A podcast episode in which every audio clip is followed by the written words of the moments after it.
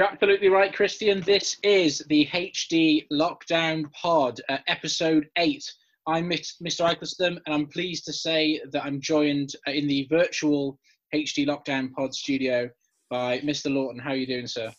Yeah, I'm good, thank you. How are you?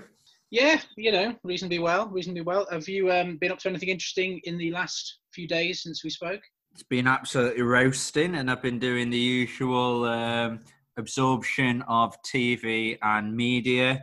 Worked my way through uh, the TV series Fleabag this week. Uh, very good. I've never seen it before, but it was a quality piece of comedy. And um, yeah, I've uh, read a book and uh, coincidentally in the same week as Mental Health uh, Awareness Week called Manxiety. It was very interesting indeed, written by uh, the prominent journalist Dylan Jones. Uh, some of you may know he's done lots of like lifestyle magazines. Yeah, it's been quite good, in it somehow had a resurgence with churches heralding from uh, your lands, uh, Mr. Patterson. I believe churches. Yeah, very good indeed. Very good. Chiverches. Yes, that one. Yes, Pronoun- pronounced churches, though, I believe. But yeah. Uh, have I missed something here? They're a band, so. Ah, right. I say sorry. Yeah. I, I haven't listened to any new music in about in about sixteen years. All right. Bless you. Um, Mr. DeSalvo, how are you keeping? Yeah, I'm good, thank you. I um, celebrated my um, 37th birthday last Saturday. Um, so, yeah, I had some really lovely, lovely food and uh, yeah, um, I was cooked for. It was just really, really sweet and I had a good weekend. Uh, but I did mix some drinks and because I'm not normally a drinker, um, I wasn't feeling very, you know, um, what's the word, productive on a Sunday. But um, yeah, I embrace your tradition of drinking Pimm's in the summer. So Yeah, Mr. all good. you- You're entitled to a weekend uh, during the lockdown, and of course, I extend, uh, you know, again, happy birthday. Did the postman Mm. arrive? nope, sorry, your check still hasn't arrived. Really? I'll have, I'll have to, I'll have to get onto it then because, um, yeah, that five pound postal order that you uh, for your birthday is is is, is But- way to you. Um, no, a couple of people have asked me though, and I have not received anything from them either. So I think something is going a bit slower with your usual very effective. Royal Mail system.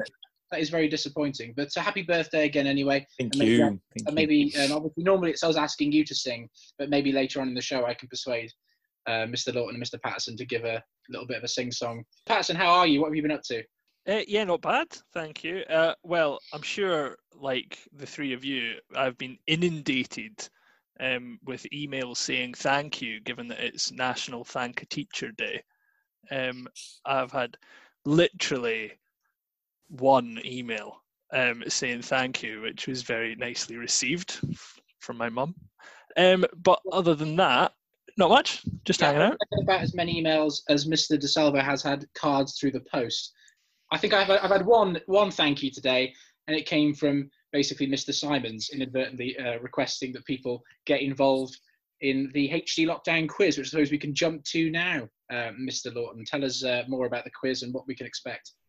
Yeah, we had a great one last weekend. Uh, Mr. Simons, though, seemed to have the upper hand on many people, taking uh, quite a big lead that he couldn't get, that nobody could claw back. Uh, but the top five did include some previous champions, so that means that we've now had a champion from year 11, uh, from year 10, year 13, and a teacher. Also, we're missing now is a year 12 to win, and that will complete a nice little. Um, collection of champions over the past five weeks. Uh, this weekend we'll be carrying on the tradition. Seven o'clock um, Sunday evening, we'll have another quiz going on. If you've got any suggestions for uh, rounds that you'd like or any other things that you'd want us to put in there, please do say so and send it through.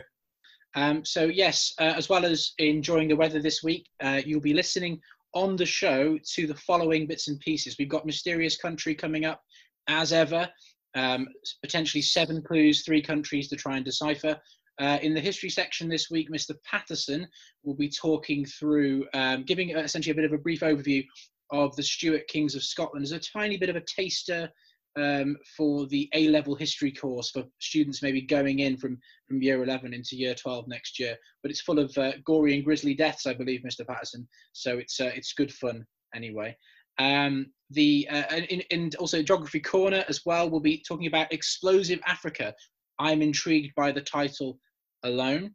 Uh, After number- last week's um, absolute massacring of the title, I thought I'd give it it a more spicy name for you. I mean, it, it, I must admit, Explosive Africa does sound, on the face of it, more interesting than Sustainable Development.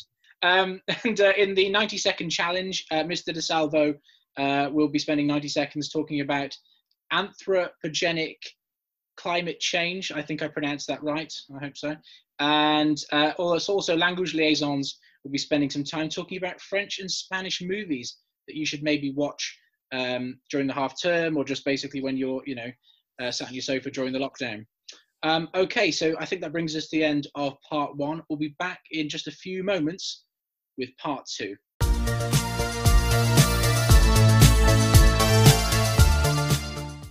Okay, welcome back to part two. It is the quiz that we all wait for every day of the week. It is Mysterious Country. I'm using random data, using varied data. All random facts, don't judge me. You can guess it when it's your time. Uh, I'm, I said, ooh, mysterious country.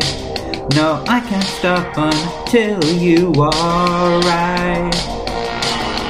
Welcome back to Mysterious Country, guys. Uh, another week, another round. Uh, we've got Mr. Patterson going for the uh, three Peter, I believe. He's going for the Michael Jordan first one while he was still young before the retirement in Space Jam. Um, for those of you who've been watching The Last Dance, absolutely fantastic series. Get involved, get involved. Um, so um, we're going to have this week like we have every other week. Uh, we're going to have three mysterious countries. We're going to have um, clues and the teachers are going to have the opportunity to guess as to which mysterious country it is. Without further ado, let's get straight into it. Uh, and we welcome back Mr. DeSalvo as well, uh, dodging the bullet last week. Um, so, mysterious country number one, clue number one. Um, the population of this country is extremely similar to the UK. Des. Salvo, Egypt. incorrect. Ike, Italy. Michael Stubb, Italy. incorrect.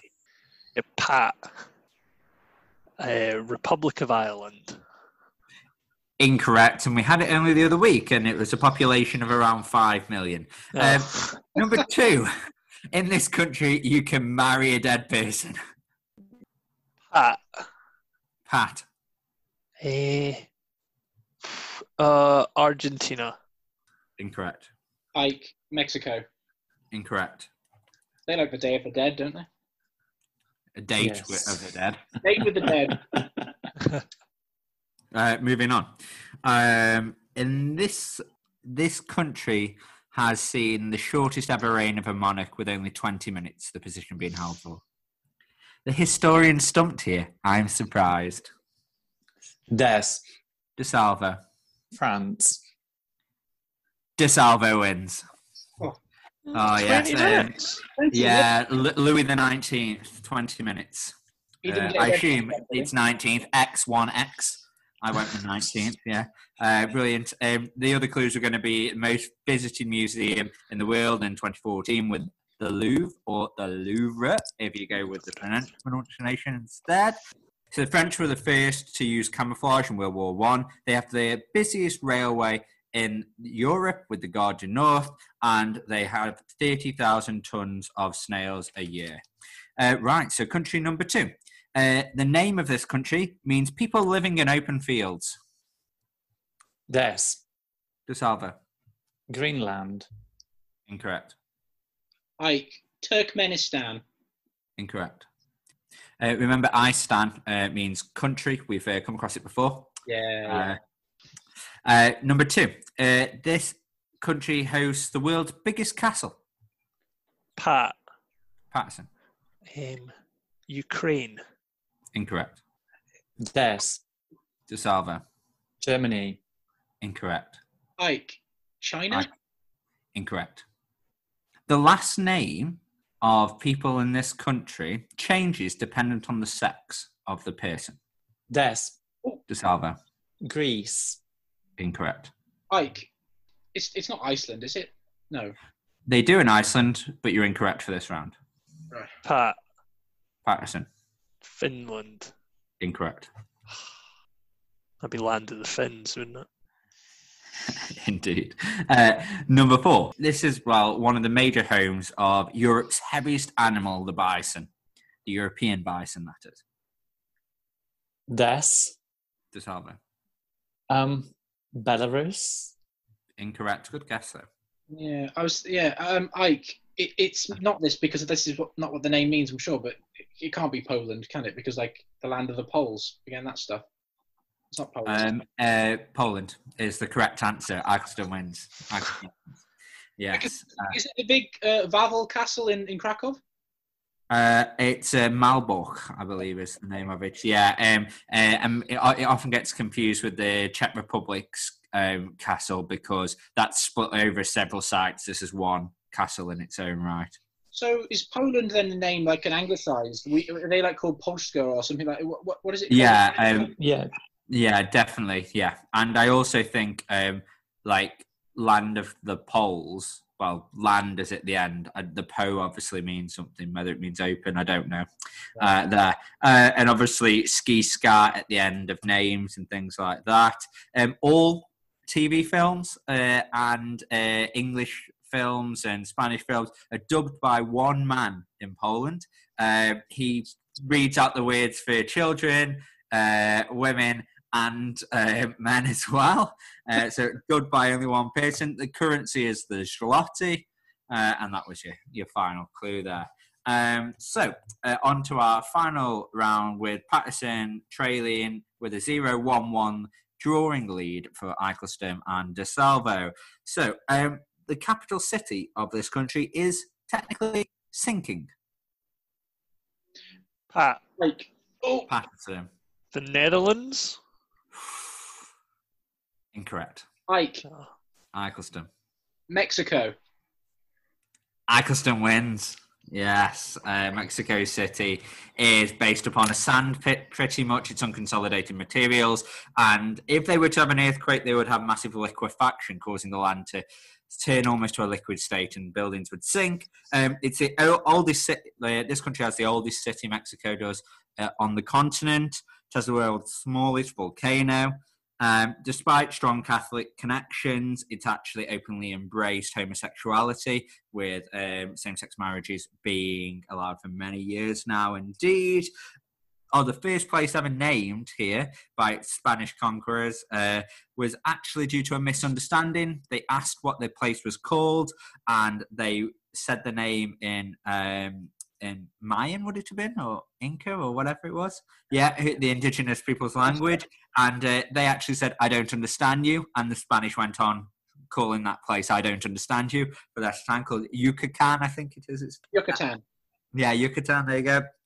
Uh, uh, Chihuahua dogs originate from uh, this country, and it's a home of the tequila. Yeah, thank you very much, and well done to Mr. Eccleston, uh, stopping the three-peat of uh, Mr. Patterson, his fourth title now, and Eccleston retains the crown from uh, many weeks ago.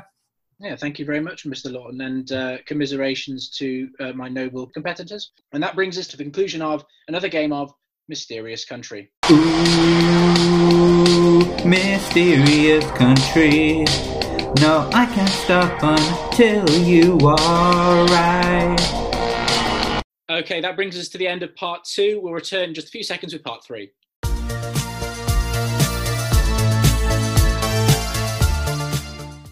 All right, then, welcome back to part three. It's the history section, and this time Mr. Patterson is going to give us all a little bit of a taster uh, for the uh, A level history course at BOA.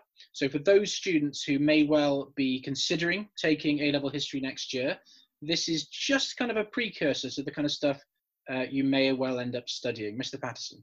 Yeah, so in A level, um, we, or at least with me, you look at uh, the English Civil War, also known as the War of the Three Kingdoms, and that involves um, Charles I mostly, um, but it's all heavily influenced by James the First or James the First of England, um, and James the Sixth of Scotland.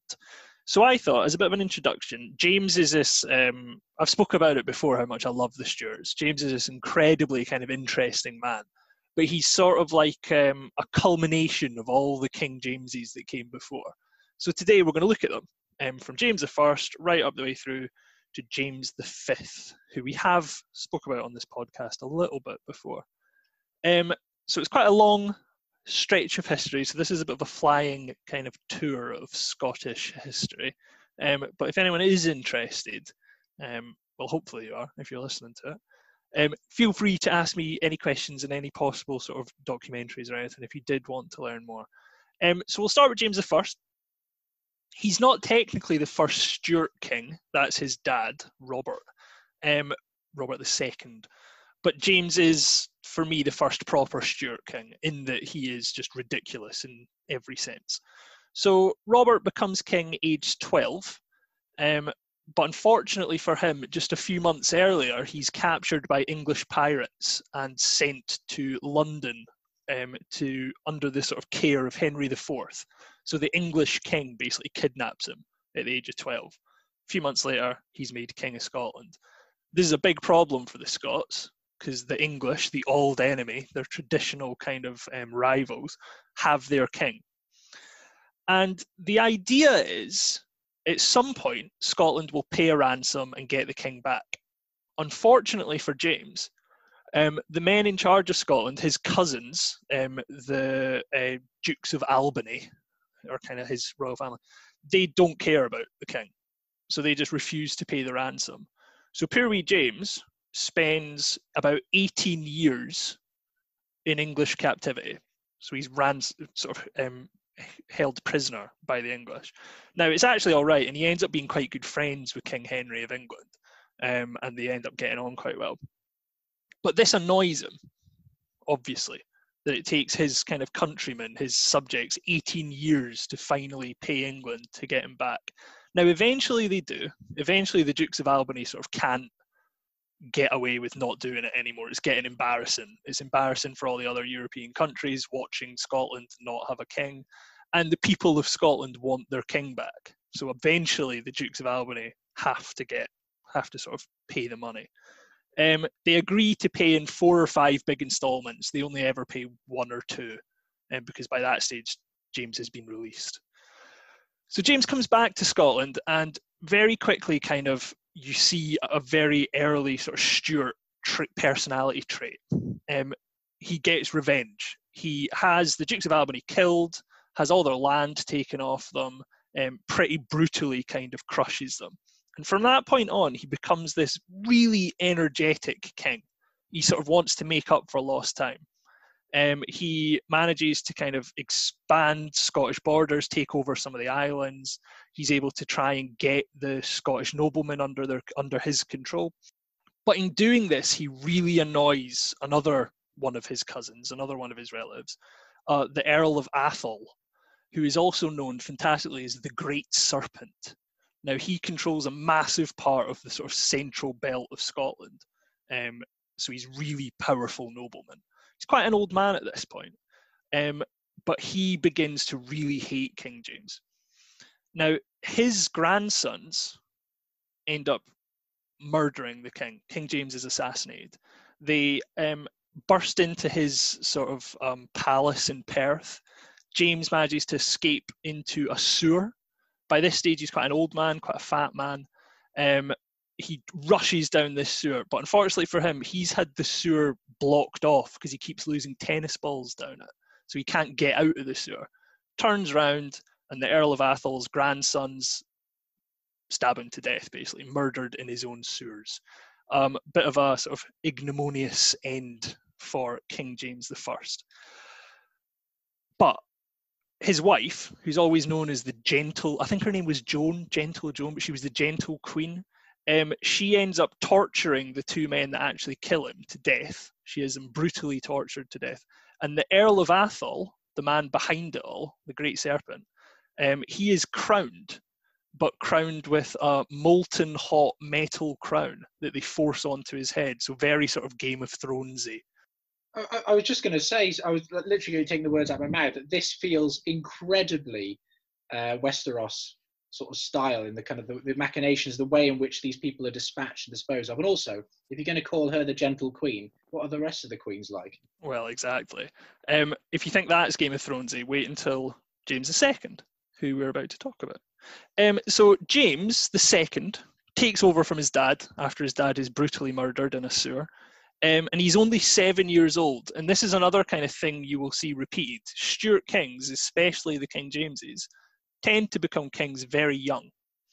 Um, so James II becomes king at the age of seven, and he is completely dominated by the Douglas clan, a very powerful clan in Scotland, the Douglases.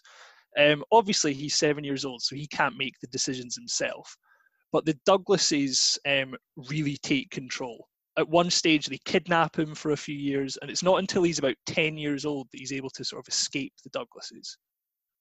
Now, the Douglases are split into two. There's the black Douglases and the red Douglases, but they're all part of the same kind of big, powerful clan. And it's under James II you get a thing called the Black Dinner, which again is incredibly Game of Thrones. I don't want to spoil anything for anyone, but if you've not seen it by now, you're not going to watch it.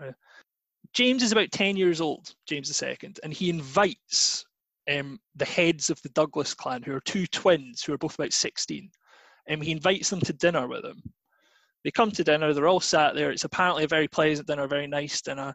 And then at some point, a black bull's head is brought out and put in front of the young um, Earl of Douglas and that is the sign. Um, Black Bull is apparently the sort of symbol of death in the borders. Um, the two Douglases are dragged out of the dining room while the young 10 year old king watches and given a trial and then executed in the sort of garden of um, Stirling Castle. It's known as the Black Dinner in Scotland. Um, now, obviously, King James is only about 10 years old, so a lot of people blame one of his big advisors, um, Walter Crichton. But we can't let him get off the hook too much because a few years later, when James is about 15 and sort of starting to take control, he murders another Earl of Douglas. Again, he invites him over for dinner. They're sat there having dinner in Stirling Castle this time.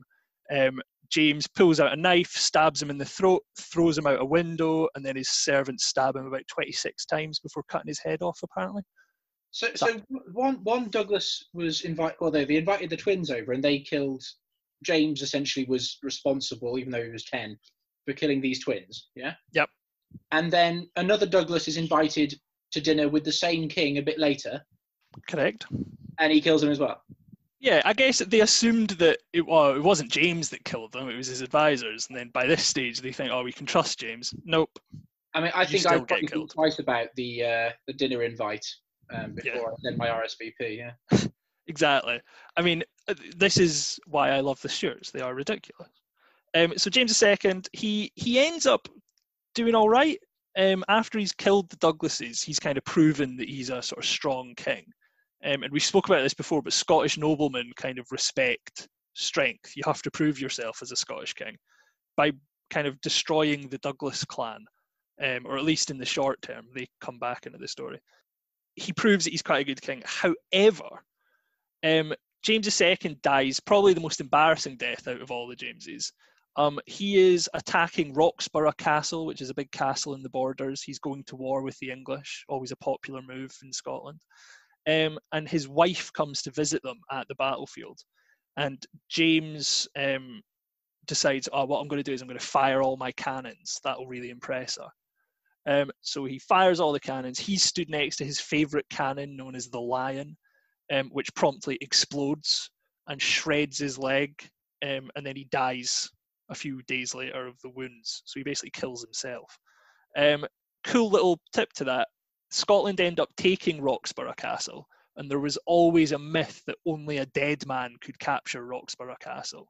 So James II ends up kind of doing that. He lives that myth he is the dead man that takes the castle.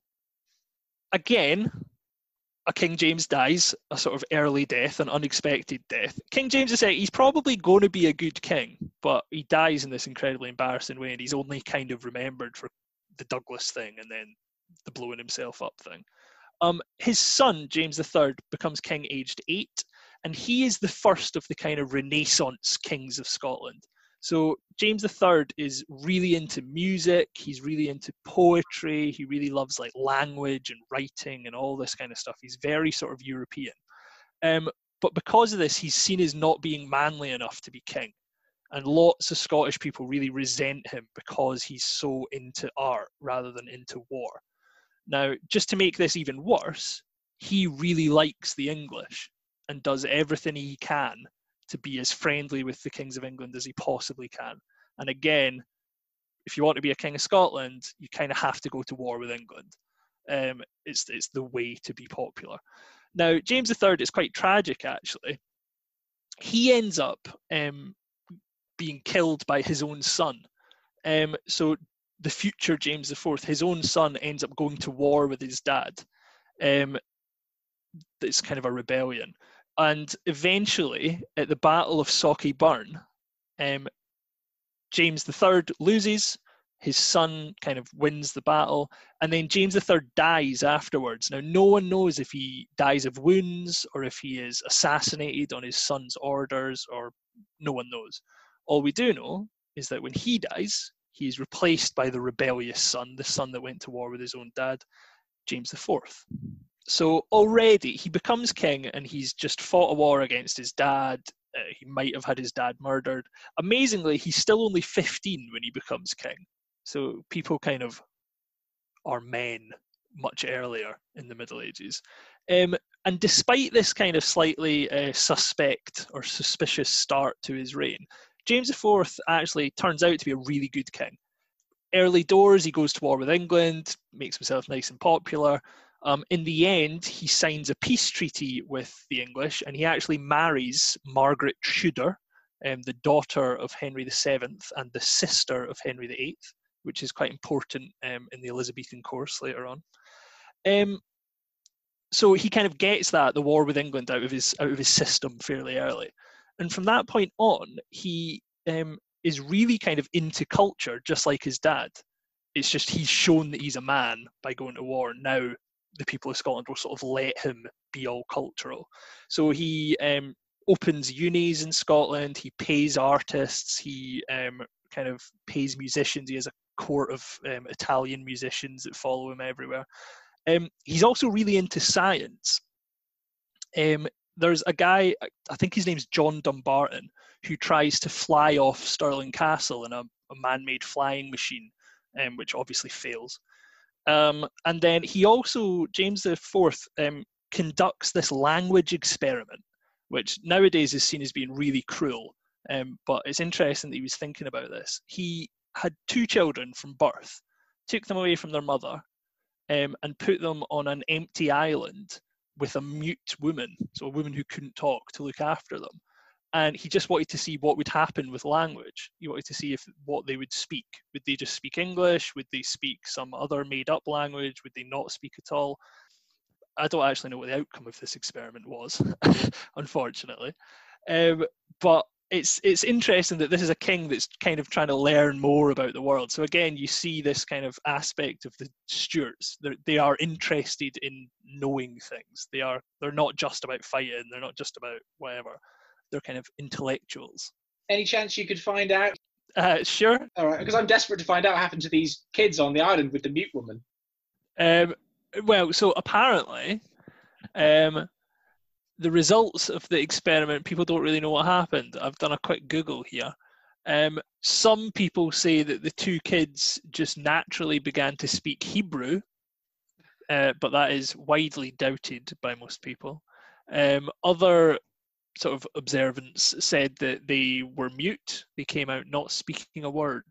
Um, so there you have it. Either somehow developed perfect Hebrew or didn't learn to speak at all. I mean, if we had a Twitter page, it would be the Twitter poll this week Hebrew or mute? What do you think? You decide. He'd get in trouble though. Possibly. Unfortunately for James, um, he decides to go to war with England again. Um, by this stage, Henry VIII is king in England. Henry is fighting in France. The French kings ask James, "Could you attack England?" James says, "Sure thing."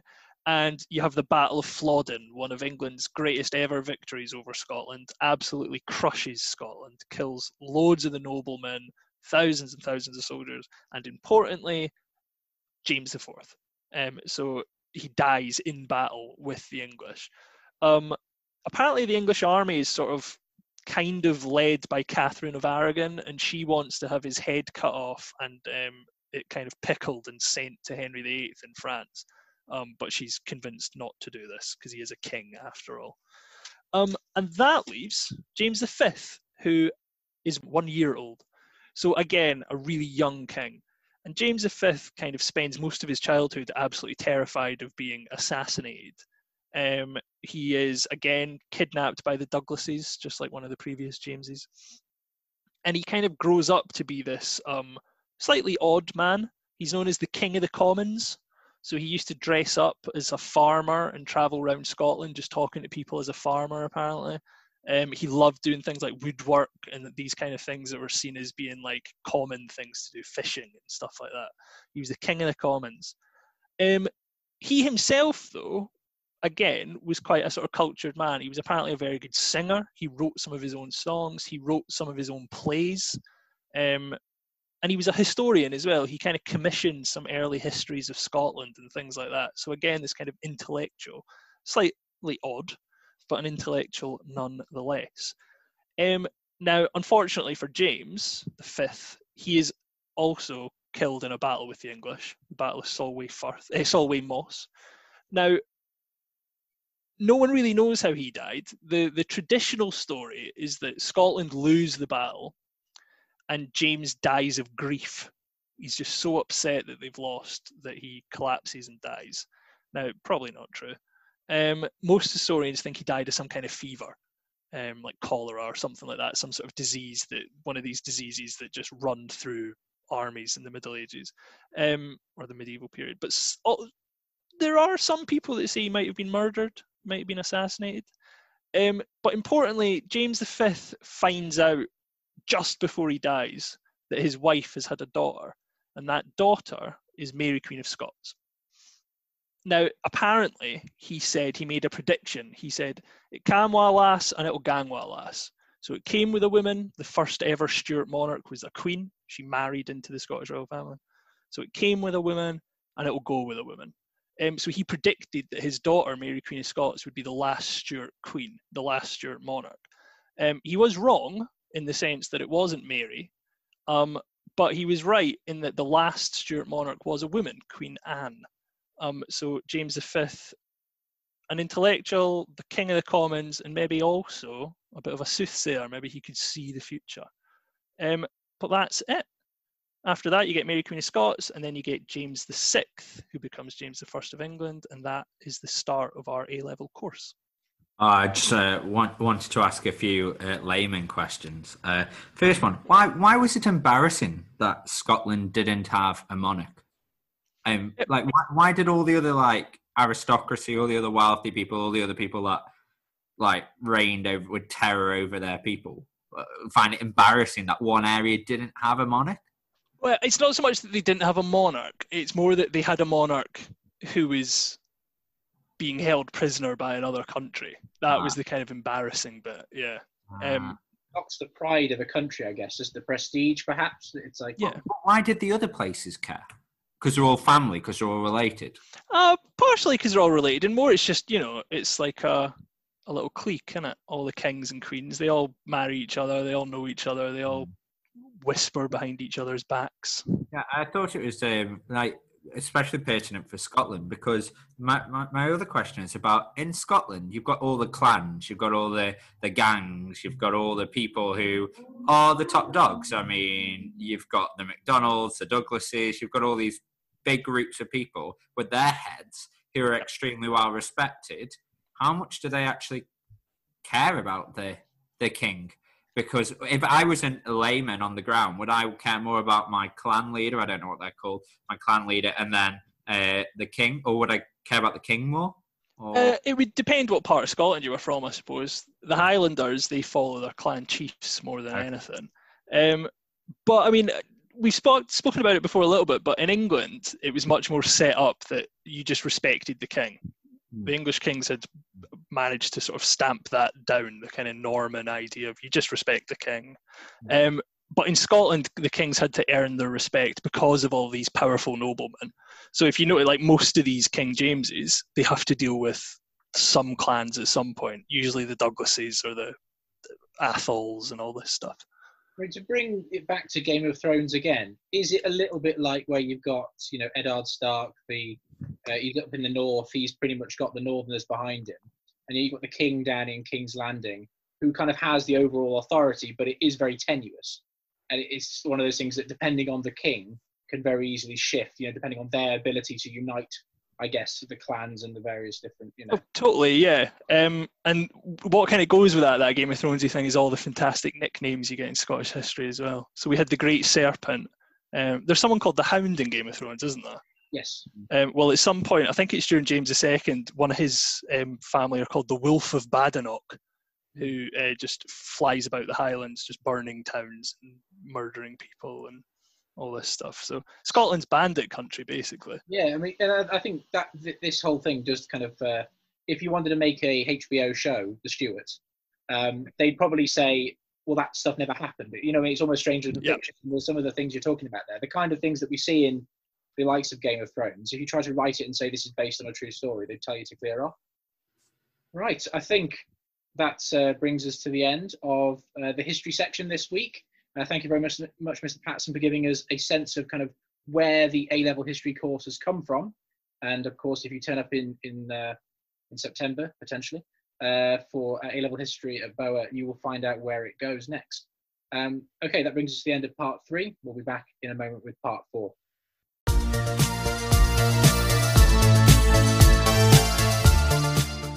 Welcome back to part four, and it's time to pass over to Mr. Lawton for um, a little bit of Geography Corner. Yeah, so this week we're going to turn our attention to the continent of Africa. And it, I've called it Explosive Africa, not because I'm going to talk about the explosive geopolitical situations that often occur in Africa, but I'm going to turn to the continent in terms of its physical landmass, um, split up into 54 countries by people, but as a continent itself, the processes that go on there are just as complex as the people that inhabit it.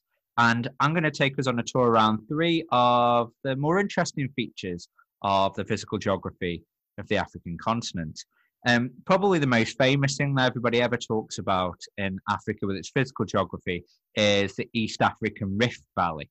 Now, if we think about the planet being separated up into tectonic plates, the major ones are the ones that we study at GCSE and A level. There are actually probably over 70 different minor tectonic plates. But running down the east coast of Africa, going through countries like Ethiopia and Somalia, we have a divergent plate boundary. We have a plate boundary where the plates are moving apart from each other. They're going in opposite directions, essentially causing a tear down the east of a continent. Now, this stretches for over 3,000 kilometers, and the continent is moving apart geologically at quite a quick speed of around five to seven millimeters a year. It's something that we'll never see, but in around 10 million years' time, um, Somalia and that part of the world uh, will certainly find itself separate from the rest of the continent. Now, what does that do to the continent itself? What does it do to the landscape? Well, for us as people, it actually explains uh, the reasons why um, East Africa dominates um, the Olympics and the running scene there. The people have been used to having these large, expansive, U shaped valleys where on either side we have mountainous regions with numerous mountains going up to 7,000 feet. The people there have been used to, to traversing these, establishing themselves at high altitudes, and making themselves quite well adapted to being able to compete at long distance running. So it feeds quite easily back into our modern day society and the physical geography playing a key part there. Now, the East African Rift Valley opens up and we have volcanoes going down either side in a parallel sort of formation and linear formations there. And we also end up with the Great Lakes of Africa being formed as a result. As it's separating through there, there is large chasms which naturally over time start to fill up with water. And eventually, one day, they will fill up with the sea and the ocean themselves as well, uh, once the separation has been completed enough. Now, that's the East African Rift Valley uh, in a nutshell. But what this sort of kind of opens up to us is the possibility well africa we think of it as these range ranging savanna grasslands or, or wide expansive deserts that we see in, in films and on our tv programs and we often look at the extremes in that case but we never really picture that there are these towering mountains that are dangerous and very active volcanoes now towards the west of Africa, well, slightly more towards the west of Africa from the East African Rift Valley, we actually find one of several lava lakes. I mean, several lava lakes that can be found around the world because these are open rifts in the ground, open holes where you can see lava just bubbling away. You can literally see into the hull of Earth there. They're absolutely spectacular. I recommend you going on YouTube and seeing some drone footage in HD quality of um, of lava lakes just there churning through all day. And the one that we find in Africa is found at the top of Mount Nyiragongo. It's found towards the east of the Democratic Republic of Congo, uh, which itself is a war-torn country, and um, actually is an extremely important tourist destination for the economy of the Democratic Republic of Congo and Rwanda. Now, you can go and see these in other places as well. So, if you ever go to Hawaii, Kilauea is a, a lava lake. If you ever go to Nicaragua, uh, Masaya is. And if any of you are ever lucky enough to go to Antarctica, you actually find one there in the coldest place of the planet, in uh, Mount Erebus. Um, you can go to these places, and they're absolutely fascinating to actually see. Now, Nyiragongo is more famous because it's taller, but you actually have Erta Ale, which is uh, in Ethiopia towards the east and the East African Rift Valley. But I've gone to Nyiragongo because it's a case study that arrives in our year 12 course. Now, this volcano is constantly stirring. It's extremely active.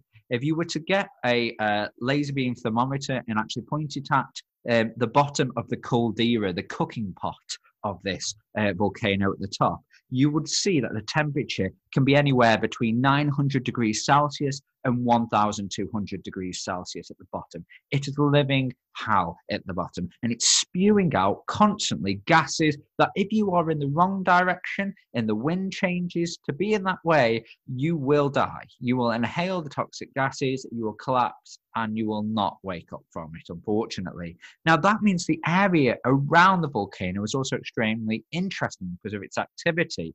Um, if you were a child growing up near the city of Goma, which is in the shadow of Nyiragongo, um, you would have been put through a very extensive education program from a very young age, teaching you about the perils of ditches. Um, the landscape around the volcano is constantly shifting, and we end up with ditches and little caverns that, if you were a small child, um, you could fall into, and you would have to climb up the sides uh, with quite a bit of energy to get to the top. Even full grown people can fall into there, but it's more aimed this at children because they're the ones who could do it by accident. Let's say chasing after a football or something that's fallen into one. Now, um, at the bottom of these, if you don't know from your science lessons, uh, carbon dioxide is denser than air in general and the other properties. So, because of the volcanic activity, the carbon dioxide, which can um, come through little fissures, through little cracks in the ground. And um, these little chasms that are being created by the ground moving, these little ditches, actually create little stores of carbon dioxide, almost like carbon dioxide baths. So, what can happen is children can fall into them, and if they aren't pulled out and retrieved, they can be asphyxiated, they can suffocate and die. And in the Goma Institute of Volcanic Studies, um, they actually demonstrate this by using goats. They take goats as the local livestock and they take them to these ditches and they will push them into the ditch. You will watch the goat suffocate and then they will drag it out and resuscitate it and bring it back to life. And usually students in year 12 find it the most scariest part when they actually give the goat resuscitation instead, but at least they're not being that cruel to animals and it's being used to hopefully save the many lives of the children. Now, that is one of the perils of um, Nyiragongo. But when it's erupted previously in the past, um, several times, it's caused issues because the geology of the area is so tough and the ground is so sturdy that when you try and dig sewers and things that we need to create sanita- sanitary environments for us to live in, actually the biggest killer has not been the lava flow or the gases. It's actually been diseases like cholera um, due to the inability to create toilets in the area. Um, so all of that feeding back through again into real human consequences there. So we've got the lava lakes and we've got the East African Rift Valley. Now, I'm going to bring up something that we don't actually even cover at the A level course, apart from one little one little notion of it, but we don't do it in any depth whatsoever.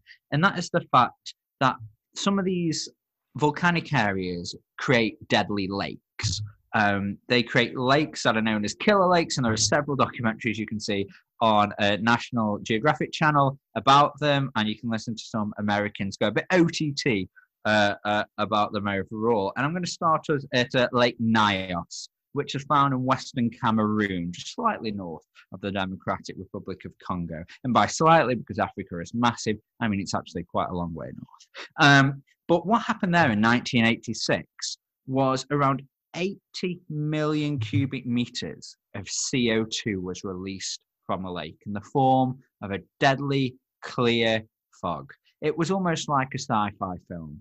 People woke up in the morning, and there are only a handful of people who woke up when they heard other people suffocating in their sleep. And they actually realized something was wrong and they were able to get out of the area, or they luckily ended up just cowering on the ground and didn't realize that the fog passed over them, luckily.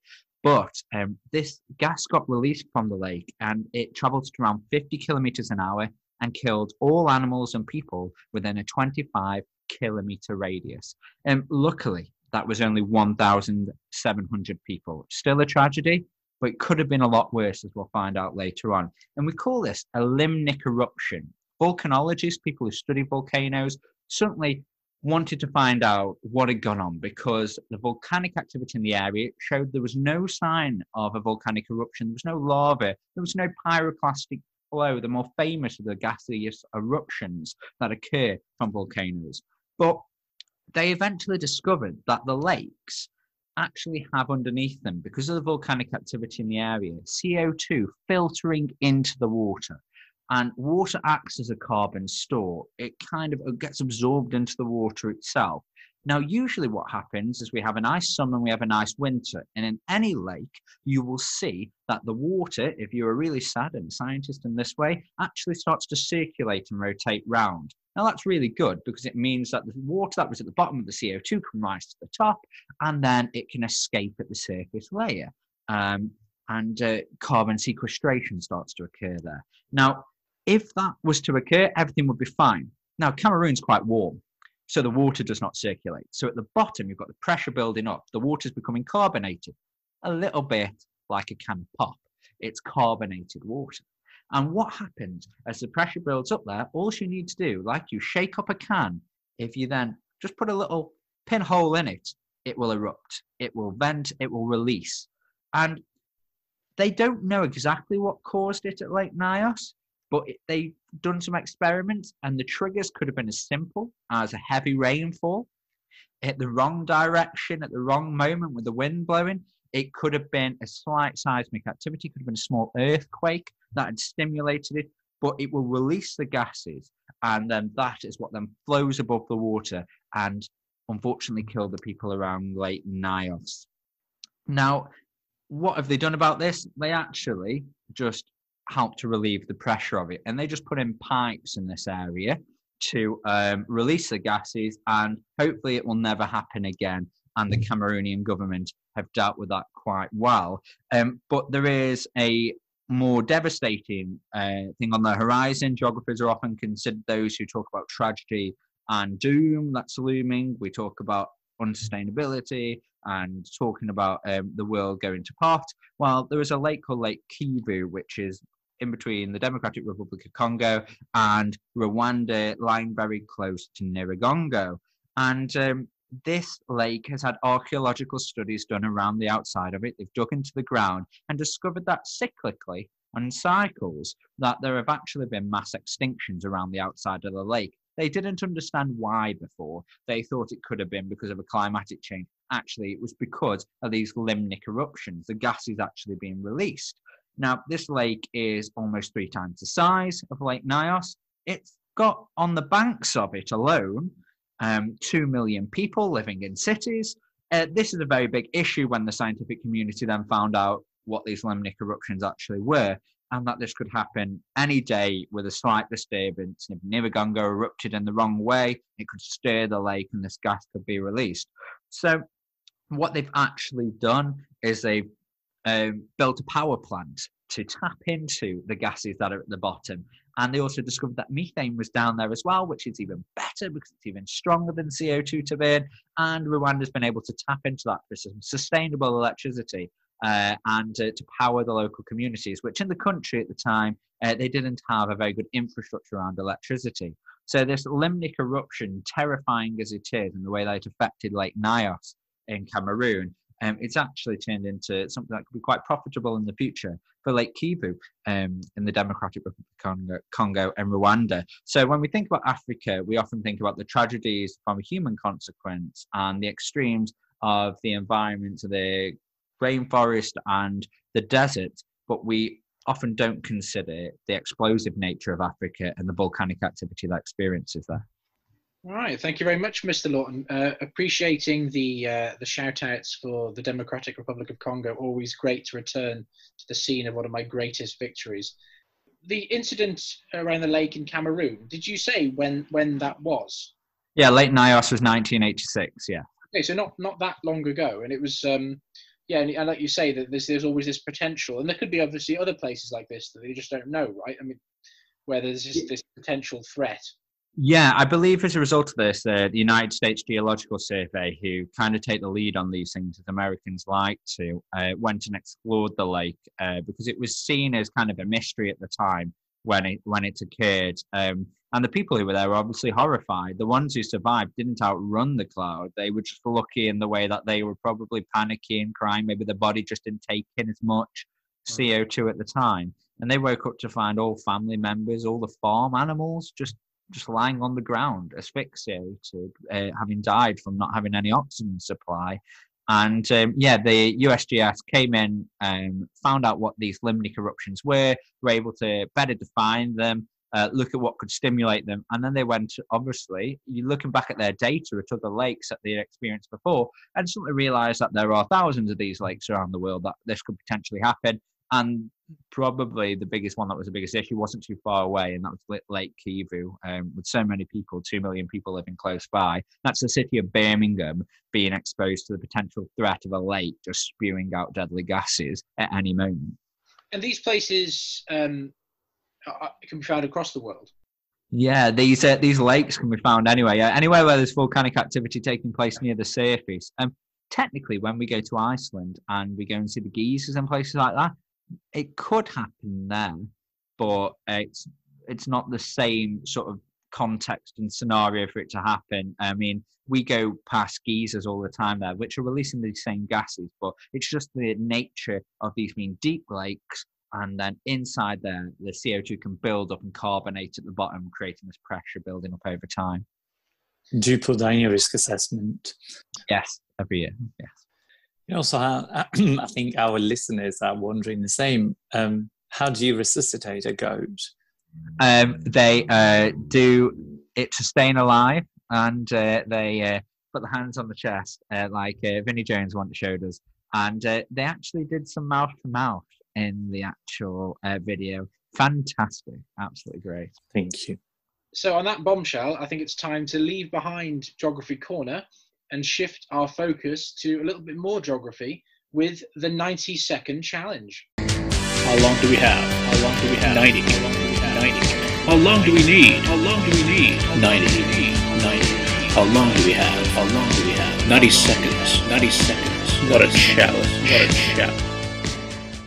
Right, the 90 second challenge this week sees uh, last week's runaway, uh, Mr. DeSalvo, in the hot seat um, Mr. Lawton picked on him specifically uh, because uh, he'd been running scared.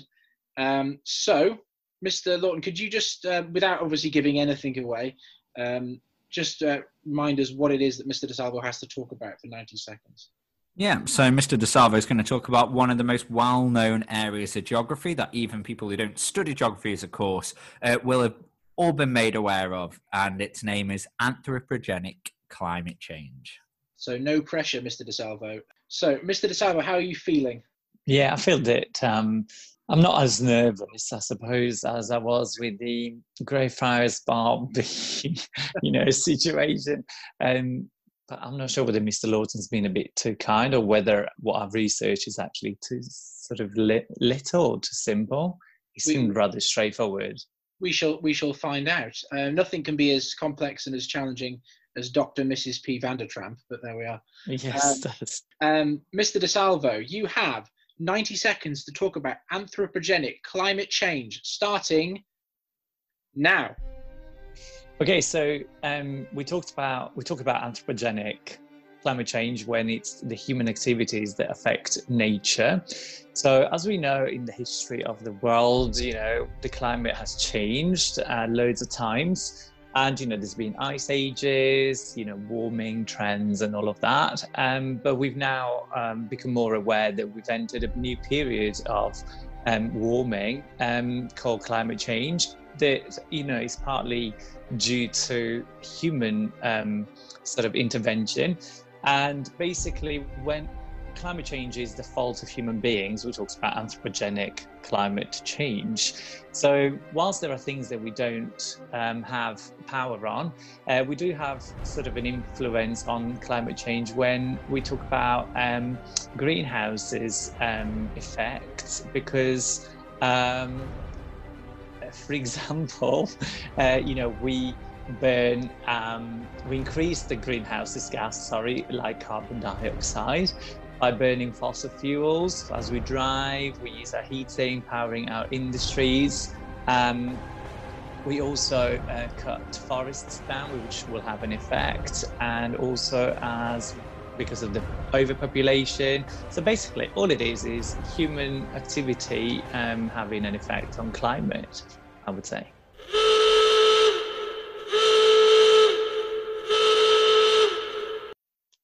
Okay, your time is up. Um, Mr. Lawton, the verdict. Yeah, it was uh, the right, exactly the right area that you should have been talking about. Obviously, humans causing climate change. Uh, climate change occurs naturally as well, uh, which people often forget. And um, yeah, you've touched on some of the, the major causes of it. I'm surprised you didn't drop in Greta Thunberg, who is one of your one of your favourite people in the world, Mr. DeSalvo. I'm surprised you didn't mention Yes. here and there. She is a big advocate of changing it, and uh, yeah, we've entered this period in our planet called uh, well, what most scientists are now calling the Anthropocene. We've uh, changed the planet that much that we've gone from a, a geological period that was defined by the human systems to now what seems to be being defined by the human influence upon those systems. Indeed, and uh, yeah, uh, you included some of the big ones in there. Shame that we were missing a few factoids, but it was uh, pretty good. Well done, Mr. DeSalvo. Um, I think this week benefited from not having kind of um, sort of uh, secret natty tendencies lurking like last week's 90 second challenge. Um, tune into episode seven to uh, find out more about that. Mr. DeSalvo, um, do you have a new 90 second challenge lined up ready for us? So, for the next 90 second challenge, I will ask Mr. Patterson to explain to us what the subjunctive is. I'm not going to ask to explain in, um, you know, how it works in French or in Spanish, but as our kids have to deal with this um, concept when they study the foreign language, how would you explain the subjunctive? What is it in English, please? Fantastic. I'll smash that one. Brilliant. Mr. Patterson is brimming, brimming with confidence uh, as ever. Um, okay, so that brings us to a close of another 90 second challenge. We look forward to Mr. Patterson's challenge next week. How long do we have? How long do we have? 90. 90. How long do we need? How long do we need? 90. 90. How long do we have? How long do we have? 90 seconds. 90 seconds. What a challenge. What a shout. And that brings us to an end to part four. We'll return in just a few seconds with part five.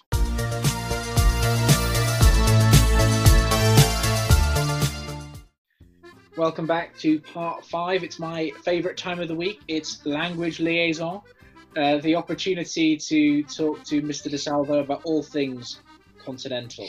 Um, so, Mr. DeSalvo, what have you got in store for us this week? Hi, everybody. Um, I know I spoke about TV series a while ago, and I was a bit reluctant to get into films. Um, but I know obviously with half term approaching, and you guys running out of um, you know stuff to watch on Netflix, I talk about a couple of films that are a bit more iconic for you know the French and Spanish filmmaking industry. And on that note, I would like to um, say because dubbing was mentioned earlier on by Mr. Lawton about the mysterious country. Um, dubbing is a very you know important in film industry in both Spain and France, and it's also one of the reasons why a lot of people from Spain and from France do not speak English um, particularly well and unless they have studied it properly. That's because everything is dubbed and most things are dubbed, which you know many other countries isn't quite the case. Um, but I think in France and Spain they're a bit luckier than the, Pole, the Poles because there's more than one person dubbing. uh, and certainly in Italy, it's always the same people dubbing the same actor. So, you know, to create consistency. Anyway, I'm going to start. I've got four Spanish films and three French ones. Um, I'm going to start with the Spanish ones. The first one is called Pan's Labyrinth. I don't know if you've ever come across any of them. Um, I absolutely um, didn't get it, um, but it is apparently an iconic, you know, film, and maybe I should watch it again in, you know, uh, after a few years. It is about um, you know, a girl who's fascinated by fairy tales, and it is set in 1944, um, so during obviously World War II. Um, but this girl who is fascinated by fairy tales, again, is sent along with a pregnant mother uh, to live with a new stepfather. Um, so slightly different, you know, from say Snow White. Um, but the father is a ruthless captain of the Spanish army, um, and during the night, this girl meets a fairy who um, takes her to an old called Faun. Is that even a word? F A U N, Faun, uh, in the center of the labyrinth. And he tells her that she's a princess, uh, but she must prove her royalty by surviving three gruesome um, tasks. Um, um, and yeah, only that way she can prove to be, you know, the princess and uh, meet her real father, who is the king. Um, the despite me not quite liking the film, um, um, the general consensus is that it's a bit of a, an Alice in Wonderland for grown-ups, um, which also contains the horrors of both reality and uh, fantasy. So there you go. That's the first film to watch next week. Then the second one I want to talk about is called um, All About My Mother, and the director is Pedro Almodovar, who is one of my favorite Spanish directors. His films tend to be um, quite intense and very um, controversial, and a lot of the time they're also not suitable for the youngest audience as such. So please check that you guys can watch it before you go ahead. Um, in um, All About My Mother, um, just briefly, it's a single mother um, who's based in Madrid, and unfortunately, she witnesses the death of a 17 year old son. Uh, he's basically about to run to seek um, an actress's autograph, but um, he dies. I think he gets run over pretty much. Um, but the mother then decides to go to Barcelona to find the lad's father. But the lad's father is a transgender woman um, named Lola, um, who doesn't even know that she had a child. Um, so I don't want to say too much about it, but in the end, this film, because of the amount of women and transgender women who are involved and they actually get together to spend a lot of time supporting each other, becomes, um, you know, a movie that redefines family values and um, it kind of reminds the audience of the power of sisterhood. Um, so it's quite interesting from a point of view of like the female uh, figure. Um, another one that I've chosen for the Spanish films is called Wild Tales in English. And it's not actually a film, but it's an anthology of standalone um, sort of shorts uh, but each short explores um, human behavior under distress. Um, the thing about this film is that um, it was nominated for Best Foreign Language Film in 2014, and um, he also um, has been, um, sorry, it got an award for being the best Spanish language foreign film. So I would recommend it perhaps as we watch these films, even if they are in you know in english you keep the subtitles and see whether you can grasp some of the language um i quite like i find it fascinating you know to see how humans behave in you know distressed um well distressing sorry situations and the last one is actually a mute sorry a silent movie i should say um called Blancanieves, which is actually Snow White. Um, it was filmed in 2012, so it's a bit unusual that it was, you know, quiet, silent, sorry, movie. Um, and again, you know, on the note of the first one that I mentioned, you know, we got a bit of a fairy tale there. Um, however, the movie is um, kind of was nominated for the Oscars but didn't win one, um, talks about uh, the daughter of a rich and famous bullfighter. Um, but the problem is that the bullfighter has an accident with a bull and he becomes physically handicapped and then becomes dependent on um, a nurse who is basically the evil witch who then takes advantage of him. And the ending also represents a bit of a twist on the, you know, more classical fairy tale that we probably know. Um, so it provides a more kind of adult and realistic side to the story. So, and that's for you know some inspiration for the Spanish films. I've got three for French. Uh, I think I'll start with the most famous one probably here in the UK, which is Amélie. Uh, I don't know if any one of you has watched. Famous also for the soundtrack. I shall try and play some of those tunes on the piano at some point myself. Um, but Amelie is a fans for comedy really, um, and or, you know there's some genuinity, genuinity about this girl, and she's quite naive as well. Uh, but she discreetly orchestrates the lives of the people around her.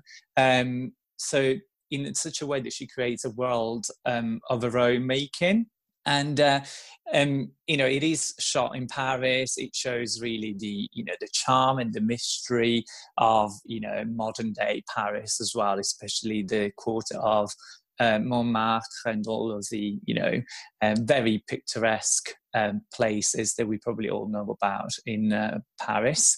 Um, yeah and amelie herself she's a person who loves people but quite can't bring herself to joining them. So um, yeah, it's a bit of a um, a funny, you know, sort of comedy in some way, but um, it also highlights some, um, let's say, struggles that this woman has. The second film is called Tomboy, and um, it's about gender identity and uh, in the modern sense. So uh, the main character is an androgynous looking kid um, called Laure, um, who's given a blank slate because um, her family uh, moves to a new housing block where nobody knows, obviously, the family. And um, basically, Laure decides to, um, you know, dress as a girl, and no one really knows that she is um, a boy. Um, and she keeps this anat- well, her anatomy as a secret. Um, and by doing so, but by doing also, well, getting involved in things in a new life, she reveals volumes of truth um, regarding how little um, sort of um, gender and identity sorry how little um, the anatomy in itself matters when it comes to um, identity.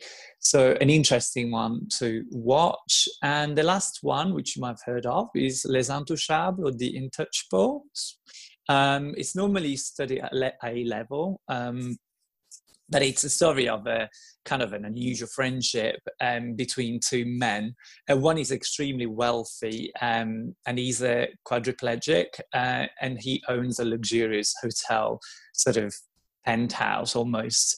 Um, but they're interviewing because the guy needs some um, a carer, and of all the people who turn up to the interview, there's this one called Driss who has no ambition at all to get hired and only goes to um, have his um, paperwork for his welfare benefits signed so that he can prove that he's looking for work.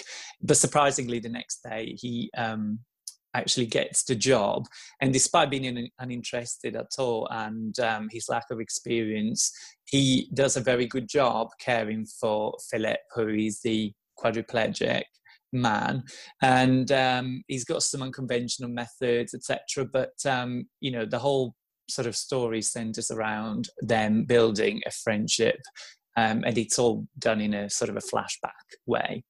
So yeah um, those are my recommendations. So get some popcorn on. Just just wondering about if i so I'm learning a language, and let's say it was Spanish, and I wanted to listen to the film in Spanish and read the subtitles, so I can kind of have my brain trying e- easing through the English translation a little bit. So I'm listening to it in yeah. Spanish, and just get my ear used to it. When the films are done in French and Spanish, like when they're done in English, they're done in a very generic English accent. Like even the Yorkshire accent in 90% of films is made quite quite straightforward. They don't attack the words in the way somebody in Yorkshire would. They would maybe do it for, let's say, a couple of words, and then every other word actually is in very much Queen's English, but with maybe a deeper tone to it. Um, do they do that in Spanish and French films as well? Do they do they have like a general sort of like Queen's Spanish, if you want to say? There's so unless there are some cultural references that are somehow translated into the say the receiving culture, then it tends to be, I guess, dubbed in the most straightforward, like French or Spanish. But say if you are, if in the original version there is a particular accent, then the French will tend to also, you know, give the French character a French accent of somewhere in France. Um, and I mean, I can only think, I know it's not French or Spanish, but I'm thinking of watching The Simpsons in Italian myself when I was younger. And whenever there was the, um, there's the guy who's ginger in The Simpsons, the um, guy at the school, I can't ever remember his name. Oh, Willie. Ground, yeah, Scottish guy, yeah. So okay, so he's Scottish, yeah, exactly. Um, he's given a Sardinian accent in Italian, and unfortunately, you know, although it's probably not politically correct, Sardinia being the most rural region of Italy is the one with the simplest, you know, sort of people, if that's something I'm allowed to say. Um, so I think there's always going to be some, um, you know, try well attempts to convey some of these differences language wise. But um, I, I'm, I'm particularly wondering though if it's a like so if I was watching because you know I've been watching Elite on uh, Netflix, yeah, just done in Spanish. Um, on my Netflix. Yeah, yeah, on your Netflix as well, coincidentally. But um, if I'm watching that and it's done in Spanish, well, they I know they're going to a posh private school in that show.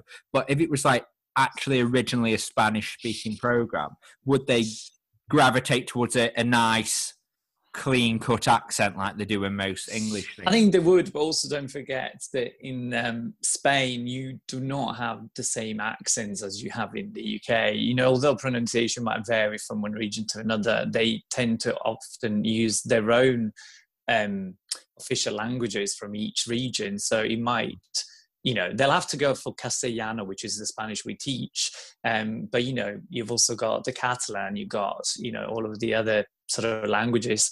Um, so I think they have to stick to the one that everybody would be able to access. Um, but there may be variations in pronunciation and accents. Um, but yeah, I would think a standard version would be the main. Um, but coming back to you trying to learn a bit of Spanish um, through films or TV series, and they always suggest that the first thing to do actually is to watch a series you've already watched into the foreign language so that you're already familiar with the content. So reading the subtitles doesn't slow down the understanding of the actual well of the action. I was going to ask as well um, and i guess this is something mr salva you've had to experience more just i guess just because of the sheer weight the the, the number of uh, you know american and uh, you know british movies and tv shows you know do you guys prefer to watch something dubbed or or subtitled? Do you find, as in terms of, do you find the dubbing can take you out of the moment sometimes? And do you find that yourself, Mr. DeSalvo, if you're watching like The Simpsons, do you find the dubbing is actually, it, it almost disconnects you from it slightly because you know that's not their true voice, if that's some, you know? Um, until I could watch something in the original language and I knew no different in a way, I never particularly um, paid attention to the fact that there was no sort of correspondence between the you know lips movement and the sound. Um, dubbing is a clever industry, and I've sort of suggested to some of our students who are more linguistically um, you know inclined to perhaps investigate this as a future option especially because it goes hand in hand with acting. Um, but there's a lot to do with dubbing that isn't pure translation but it has to do with the length of the you know the sentence as well. You can't translate 100% correctly if that makes sense if then the actor or actress is still talking and then the sentence in say spanish has ended or the other way around.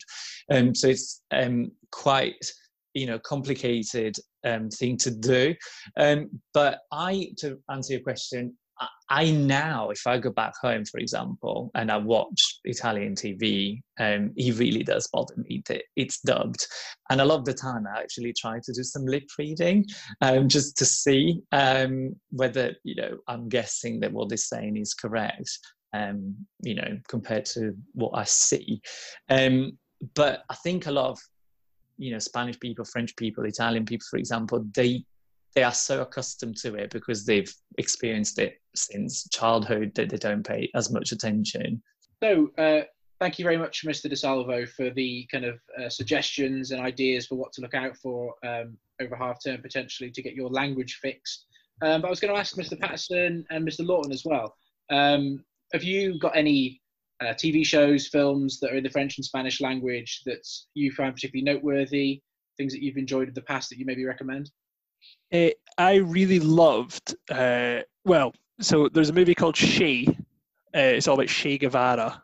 It's got Benicio del Toro plays the the, the title role. Um, it's really amazing.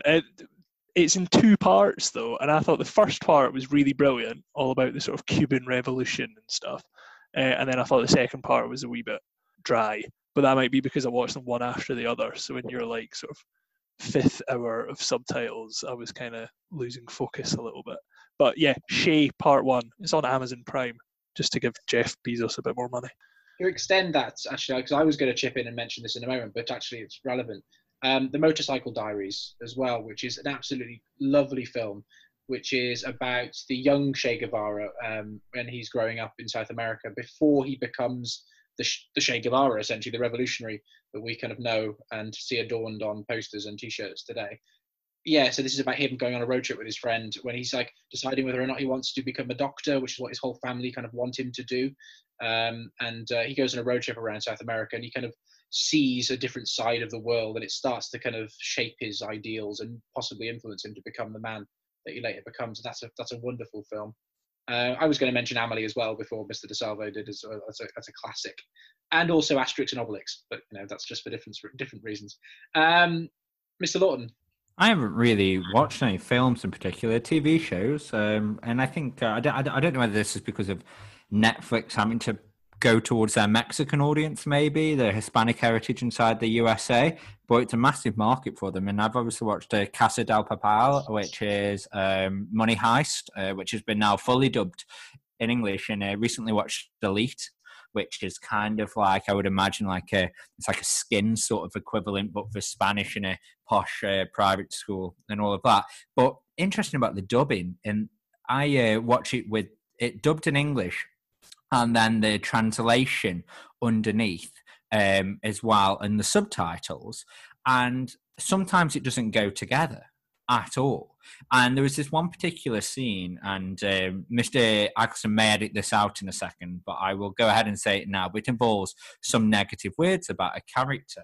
And um, I remember reading, listening and reading it and thinking, God, those are completely different words. And then I thought, I'll go and listen back to it in Spanish because I was trying to learn some Spanish a little bit. So I was like, I wonder what they say there.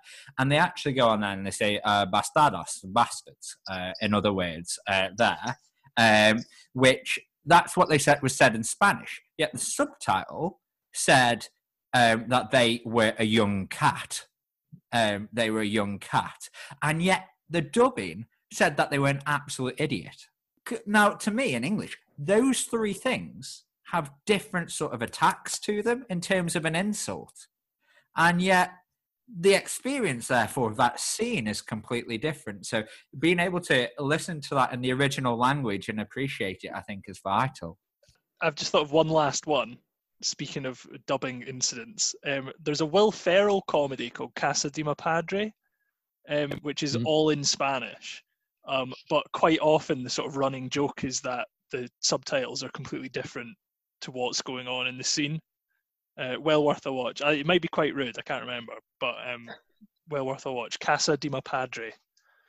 Yeah, it's uh, if it's uh, if it's not if it's not appropriate, blame Mr. Patterson. we had nothing to do with it.